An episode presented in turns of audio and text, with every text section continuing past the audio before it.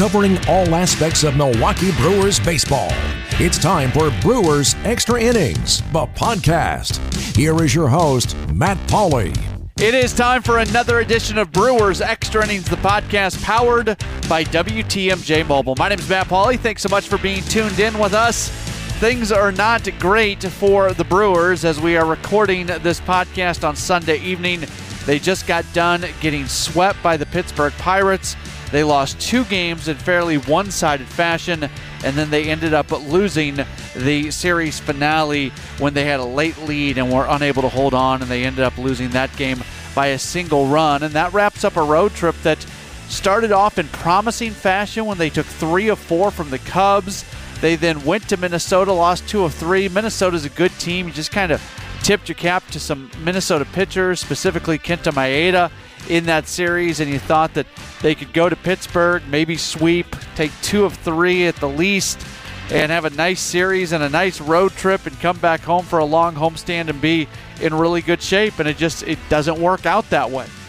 They win three of four against the Cubs, but then they lose two of three to the Twins, and they lose all three to the Pirates. And for the first time all season, the Brewers are four games below 500. Before we go any further, let's take care of our normal housekeeping items here at the top of the podcast. If you want to get in contact with me, best way to do so is on Twitter at Matt Pauley on air, M A T T P A U L E Y on air. If you do listen to the podcast on Apple Podcast and can leave a ranking and review and also subscribe to it, that would be very much appreciated. Brewers are 11 and 15, and if you've been listening to me um, on my post game shows on WTMJ, quite honestly, I'm going to kind of repeat some of the things I've been saying, uh, but it's it's something I'm still kind of working through because the Brewers are not playing good baseball right now. They are not playing good baseball. That was this is the low point of the season, getting swept by a Pittsburgh team. I mean, this Pittsburgh team had uh, four total wins on the season when this series got started, and they just won three in a row. So they increased their win total. You know, they they, they had se- they had seventy five percent of their previous win total in one series. It's just it's not good, and what I'm trying to wrap my hands around, and I don't think we're really going to know for sure until maybe the season comes to an end. In a 162 game season, you have moments like these. You have weeks like these. You have stretches of time like these. They're not great. Nobody's happy about them, but you're able to recover. They they don't destroy your season. In a 60 game season, not that's going to destroy your season, but it certainly carries more weight. There's more impact. But when we're talking about it in terms of being a playoff qualifier, yeah, it does have more impact just because it's a 60 game season. But in terms of the playoff qualification, how much impact does it really have? Because so many more playoff teams are going to be in this year. There's going to be eight teams per league. There's going to be sub 500 teams that probably make it into the postseason this year. So it's it's it's not good to get swept by Pittsburgh. It's really bad to get swept by Pittsburgh. But at the same time, the idea of this team not being a postseason team because of it, that's not true either. I still believe in this team as a postseason club. Maybe I'm crazy. There's people out there who want to tell me I'm crazy. Maybe I am, and maybe we'll figure that out uh, by the time this season ends. And there's only about five weeks left in the season. I still view this team very much as being a postseason team. They need more offensive consistency. They absolutely do. Offense got it together a little bit more in the final two games against the Pirates, but not enough. Not enough. They've got they've still got a long way to go. It was good on Sunday to see uh, both Justin Smoak and Omar Narvaez have a, a nice game at the plate. Uh, for Brewers fans, that's something that you can be excited turns into something. One game doesn't make a season, one game doesn't turn your season around, but one game can be the start of something. Pitching for the most part has been pretty good. The frustrating thing about Sunday's loss is the best part of the Brewers team this year, the most consistent part, has been the back end of the bullpen when they've gone with Williams and Phelps and, and Hader, and it was Phelps who gave up big home run to Gregory Polanco in the eighth inning. A lot of people are asking why wasn't Josh Hader in at that point? He was well rested. I like the I like guys having roles. Uh, I I like Craig Counsell has already said this year that he'd like to avoid too many multi inning performances for Hader. So if you've got Williams locking down the seventh, and you've got Phelps locking down the eighth, and you can run out Hader in the ninth inning. That's I'm good with that. I have no problem with that being Phelps's inning. You've won a lot of games. In fact, those one-run games that you won against the Cubs, you won those games because of that system, or at least two of the three you won because of that system using those guys. And um, you know what what would have the reaction been had they taken Phelps out or not used Phelps at all, and they went with Hader, and maybe Hader performed well in the eighth inning, but then he gave it up in the ninth inning then everybody's saying, well, why didn't they uh, why didn't they use Phelps in the eighth and then go to Hader in the ninth? Why are you asking Hader for a two inning save? So it's that's that's the that's what happens when you're a manager of a baseball club. That's a hypothetical that may or may not have happened. Like, I understand that there's no guarantee that could happen, but the point I'm trying to make is that there's always once something happens, it's always easy to second guess the decision that was made based off the result.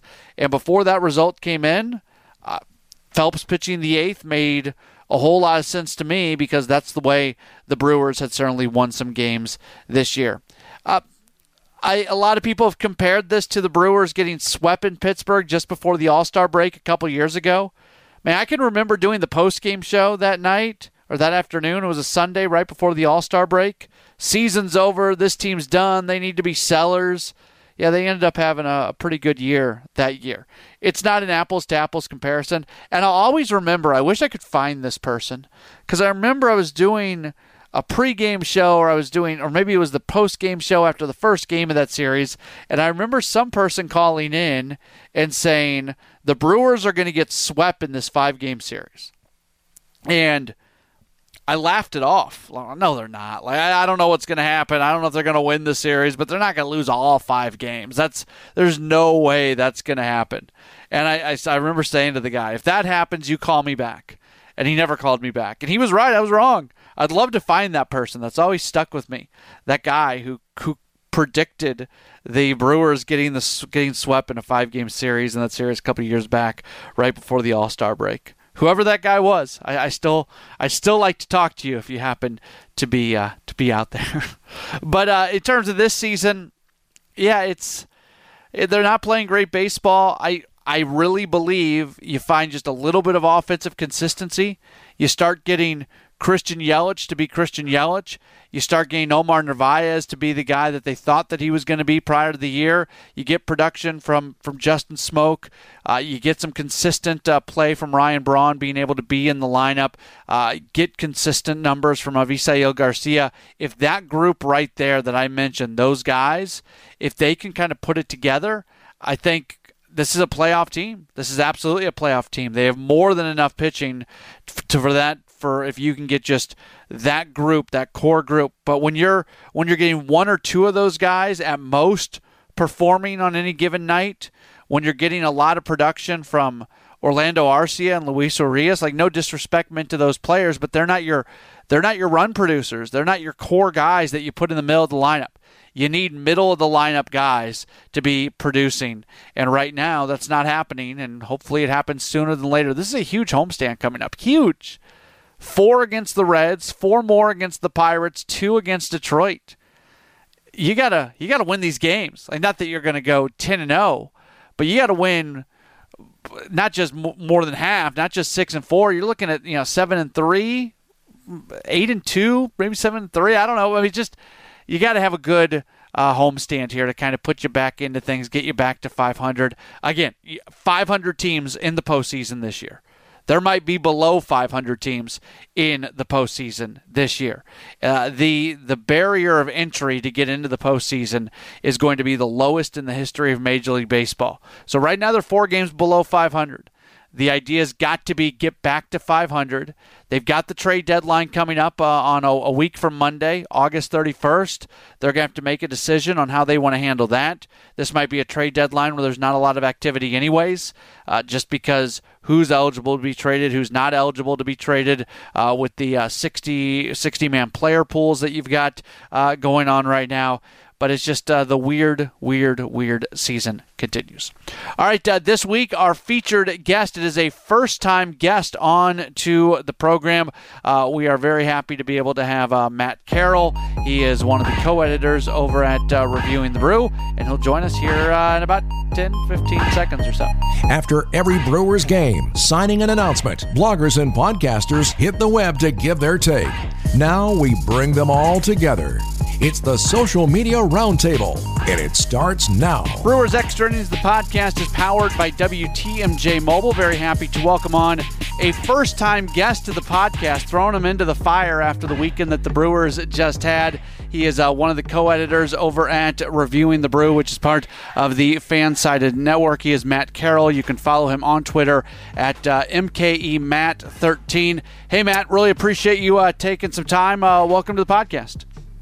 Thank you. Uh, thank you for having me. I really appreciate it. Yeah, let's. Um, a tough time to be talking about the Brewers after what they just did over the course of the weekend, and we'll get into a lot of stuff. But from a very general standpoint, how do you evaluate what just happened where they go into Pittsburgh to take on a team that's got the worst record in baseball and they end up getting swept and two of the three games are not even particularly close?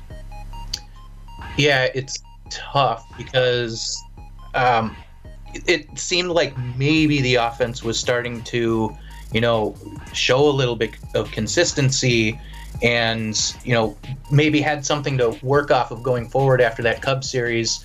Um, the Twin series happened, Kenta Maeda happened, um, Berrios happened, and then it, it was like that all that momentum was lost, and instead it was the downward momentum that took them into Pittsburgh, and it was almost as though the pitching just snapped under the pressure. You know, they had done a good job all year of holding it together, keeping them in games that, you know, with the offense struggling, they almost didn't have any business being in. And they, you know, you saw what happened. Um, the 12 run game the other day, um, you know, Lindblom gives up runs, Houser gives up runs. We've got guys in the bullpen giving up, you know, Phelps gave up uh, the go ahead today uh, I thought w- once we got to Phelps, like, hey, we're going to salvage a win out of this, and you know, it's it's almost as though just you know, the offense losing it kind of just sucked the energy out of that dugout, and it just ended up affecting everyone this weekend. It was it was unfortunate. Um, so, you know, luckily we get to go back home now, and hopefully that's what they need this time. We can focus on some pitching issues, and we'll get into that in a second. But at the end of the day, the team still is not hitting to the level that they need to. It got a little bit better over the course of the final two games against the Pirates series, but even yeah, sometimes it's not about total runs. Sometimes it's about the pressure that you're putting on the opponent over nine innings, and it's it's almost become commonplace now for the Brewers to be no hit into the, the third or the fourth or the, the fifth inning, and we, we had saw the Kenta Maeda game where it was into the the ninth inning. It just seems like not only they're giving up runs early, they're not even coming up with hits in the early going where they can try to apply some pressure that could maybe pay out some dividends later on in the game. Right. I mean, what is it? I think it's five runs total they have now um, between the first and second inning combined over the course of the year. Like that is, you need to give your pitchers somewhat of a chance to, you know, play with a lead. I think Brett Anderson was the first one who got a decent lead the other day, and he ended up pitching great that day. It was almost uh, crazy to think that uh, having a little bit less pressure actually turns out a better performance. Um, it just constantly playing from behind. It puts the pressure on the pitching. It puts more pressure on the hitters who are, you know, already struggling to put together a consistent threat. Um, I, yeah, I, I'm at a loss at this point. I, I know uh, Counsell plays with lineups. Uh, there's been lots of talk about, you know, the leadoff spot and are we utilizing that? But then, you know, lineup construction to a point can be overrated at times anyway. Um, but uh, yeah, it. I, I don't know. I, I, wish I had an answer. I, I wish Counsell had an answer. Um, but it's it's just it's making it so much harder for the entire team constantly playing from behind. I talked about this, I think, a little bit last week on the podcast. It certainly came up during the week on my post game show on WTMJ. There's a balance between like trying to win any given day and also trying to help guys get going so you can become your best self so you win more games later on in the season. Like if, if somebody came to you and said, "Okay, you'll lose today, but today's loss will result in five extra wins later in the season," you'll make that trade out. Now, you, there's nobody can tell the future, so you, you can't do that. But it's kind of the the idea behind what I'm saying. Uh, why you keep putting Omar Narvaez in? We did see him have a nice day on Sunday, uh, but a lot of people call for a Mark Mathias to be playing more, and Mathias is swinging a better bat than some guys on the team, and maybe in a given day he's going to help you win. But at the same time, he's he's not the guy who makes you your best self. But then there's the whole idea of how long of a leash do you give somebody. We saw that with Brock Holt this week, where they finally said, "Okay, this is not something that we're going to be able to turn around over the course of the next five weeks." So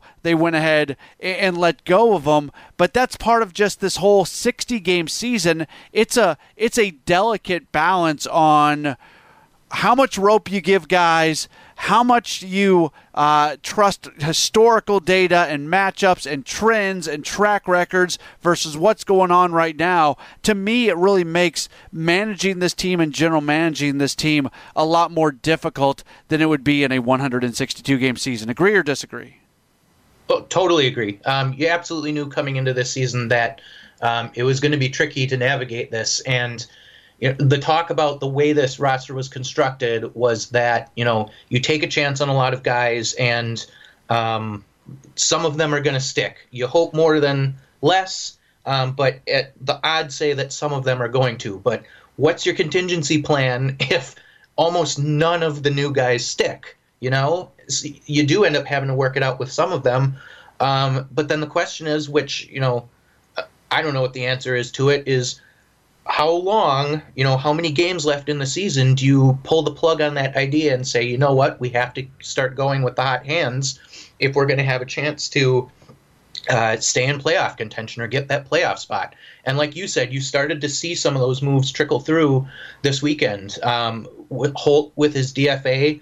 Um, today they sent um, Perdomo right back down. I think that was an easy decision, but at the same time, you know, there's those two moves combined um, are starting to show the signs that they are running out of time to let guys kind of work through it. You just, I think to a level it has started to work. You're starting to see like Smoak start to break out a little bit. He had a big game today. He hit um, at least three balls very hard.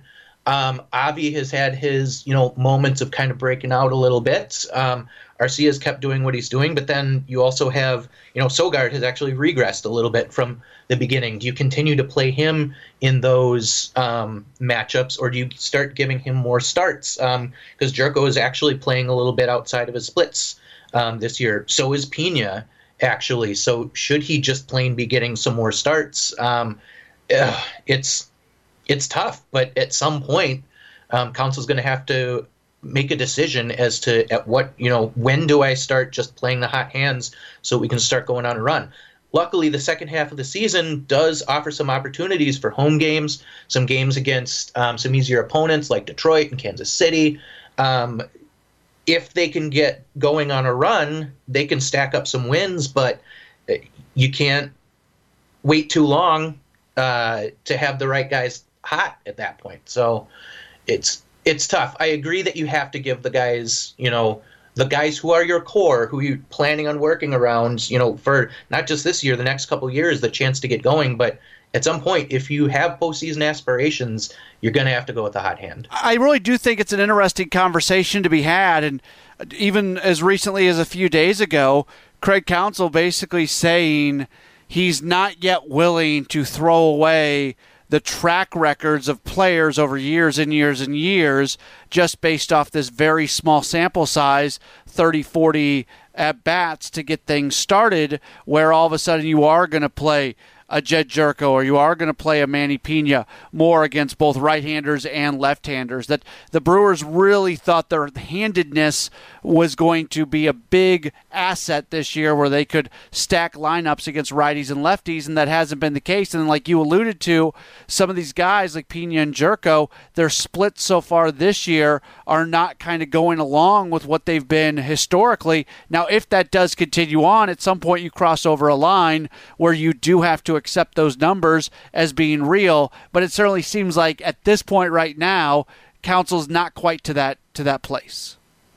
Right, but and and like you said, um, count, I mean, Counsell's right. These guys do have track record. Um, Narvaez in particular is one who, you know, his uh, weighted runs created plus over the last two years. Um, he had 122 in 2018 and 119 in 2019. That's Yasmani Grandal numbers from last year. Grandal yeah. was a 121. You know, if you could get Grandal production, you would absolutely take it. So you know it's in there. So it's that's where I get it, where it, where it's tough, and Counsell does want to unleash that potential because that's only going to allow the Brewers to play to the best of their abilities. But um, at yeah, again, it, you know, it just comes down back down to at some point, you know, you got to pull the plug if you're trying to win. You got to go with the guys who are going to get you there right now. David Stearns spent some time speaking with the media on Sunday. I thought he was incredibly candid in what he said, and he, he, he was very open that the team has not played as well as they expect to play. And clearly, he was asked about the trading deadline, which is coming up in about a week on Monday, the 31st. It's it's a tough spot for them to be in because they're still absolutely going to be in playoff contention. Where at the same time, they might be in playoff contention with a ton of other teams, meaning there's only going to be a few sellers. That's going to result in whoever is available costing a little bit more because uh, from just basic supply and demand issues. And then you've got the other side of it where players who are not on 60 you know player the, the 60 man player pool rosters can't be traded so there might be some players to be named later but you got no minor league system so i got to think some teams are going to be not quite as willing to trade for some prospects who haven't been playing any baseball this summer. This is going to be a really interesting trade deadline. Yeah, it's it's tough. Um, like you said, it teams are going to be in unless you're absolute bottom of the barrel. You're going to be in contention um, for quite a while, and for quite a while after the trade deadline. Mm-hmm. You know, um, in a normal year, as you're approaching it, you for the most part, you know whether you're in or out. At this point, you know, it could be, you know, a couple weeks afterwards that it's, oh, okay, well, we're not going to make the postseason. You've got that. You've got the questions of how much do you really want to go after, you know, a 60 game postseason. Um, I think different teams might value it differently. I've, you know, you know, some people like to say that the 60 game, the um, championship after this crazy season would actually be a harder one to attain. So it you know might even taste a little sweeter. Um, others might say you know this is basically a throwaway season. So how do you really you know do you really want to risk everything to go after this year? Um, I don't know. And you also have the fact that with the way the Brewers constructed the roster this year, they've got a lot of those guys on the one year deal plus option. Um, so even if they don't decide to, you know, do something crazy with their roster, they can still essentially start over again in the offseason and just do it that way. So, do the Brewers decide to, you know, go that route and just try and stay in contention?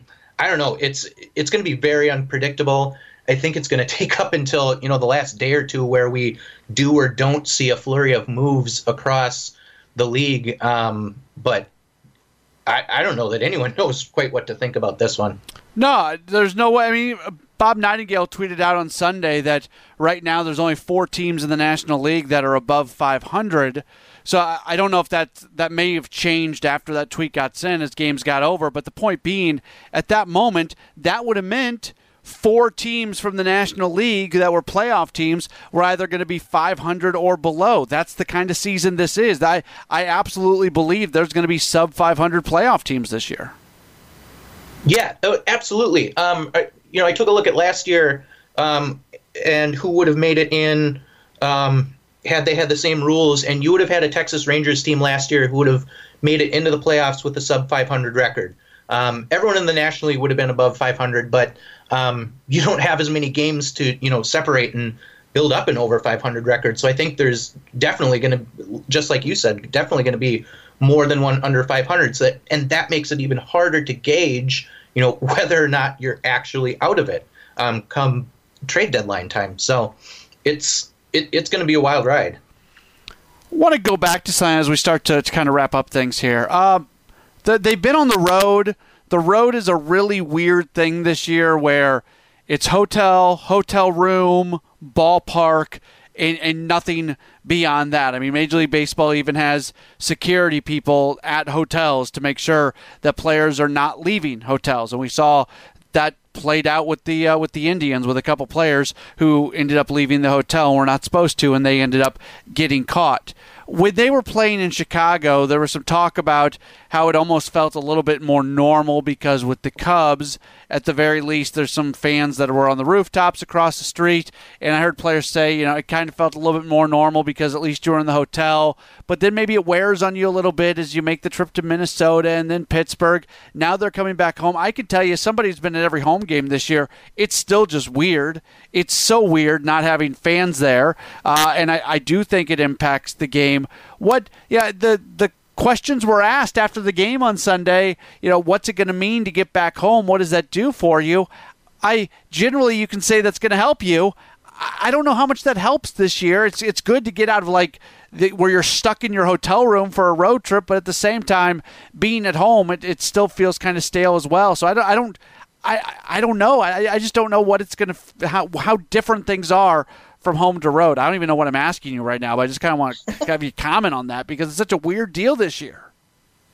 Yeah, for sure. I mean, the the games themselves definitely weird. You know, the players always comment about how you know players and you know the TV guys, the radio guys always comment on how the biggest difference this year is not having the fans around, and it just creates such a different atmosphere, despite having crowd noise pumped in and whatnot. Um, but still, I mean, you come home, you get to be around your family. Um, you don't have the you know mental aspect weighing on you of a hotel and is it um, you know is it sanitized properly? Is it you know is social distancing happening?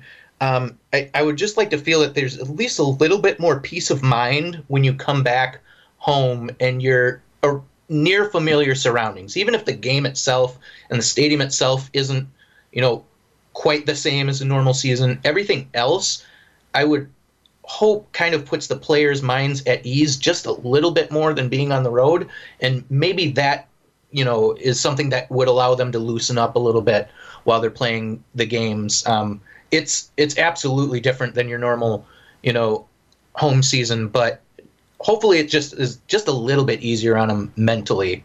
Yeah, I don't know. I don't. I can.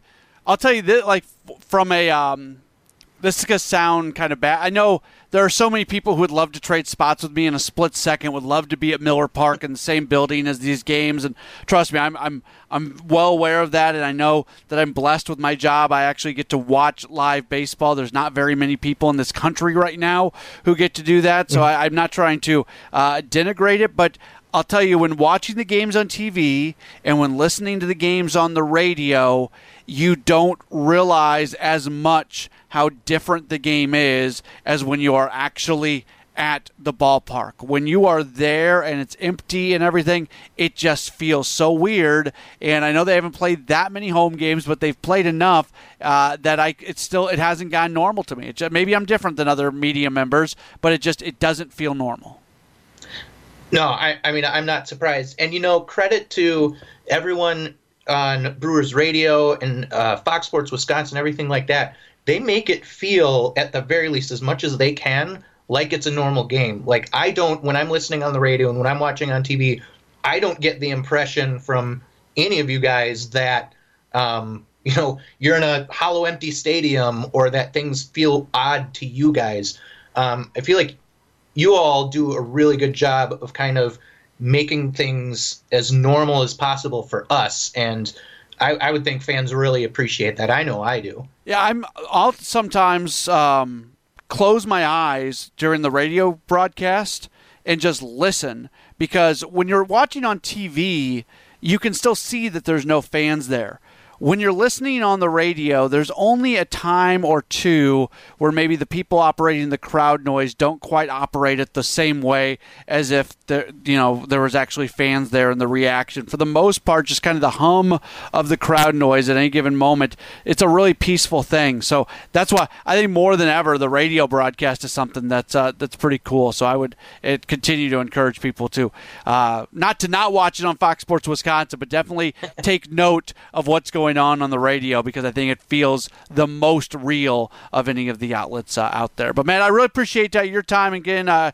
encourage folks to uh, follow you on Twitter at MKE Matt 13. You're one of the co-editors at Reviewing the Brew. Uh, give a give a plug for what you guys have uh, going on right now. Yeah, um, we've kind of well, I mean, we're trying to figure out as much as everyone else is kind of what's happening with the Brewers and how we can turn things around um, taking some looks at some possible trades. Um, yeah, just a little bit of everything on there. Awesome. Well, uh, we really appreciate your time and uh, nice, uh, nice first appearance, and we look forward to having you on here again at some point in the future. Thank you. I'd be more than happy to come back. Matt Carroll joining us here on Brewers Extra Innings, the podcast powered by WTMJ Mobile. He is the uh, co editor over at Reviewing the Brew. Again, follow him on Twitter at MKEMatt13. Here's what's coming up this week for the Brewers. Uh, starting on Monday, a four game series against Cincinnati at Miller Park. All four games will start at 7 10. And then the Pittsburgh Pirates come into Miller Park for a four game series starting on Friday. 7 10 pitch on Friday, first pitch on Friday, 6 10 on Saturday. 110 on Sunday and then 640 on that following Monday for that four game series and we'll talk again before that series uh, does wrap up. A reminder for you if you tune in to WTMJ and you hear Bucks playoff basketball, just switch on over to 94.5 ESPN, and that's where the Brewers will be. And that will include the postgame show, Brewers Extra Innings, on uh, days that uh, we bump the Brewers network broadcast over to 94.5 ESPN. We also have Brewers Extra Innings, and uh, that could be, you can stream that uh, through Wisconsin On Demand. You can stream that uh, through the uh, ESPN.com and the ESPN app. There's a bunch of different places that you can stream at 94.5 ESPN. All right, thanks so much for being uh, tuned in. We'll talk to you again next week. Hopefully, happier things to talk about next week on Brewers Extra Innings, the podcast powered by WTMJ Mobile. Thanks for listening to Brewers Extra Innings, the podcast. Matt will be back next week with another episode. For all the latest Brewers news, keep listening to the home of the Brewers. News Radio 620 WTMJ.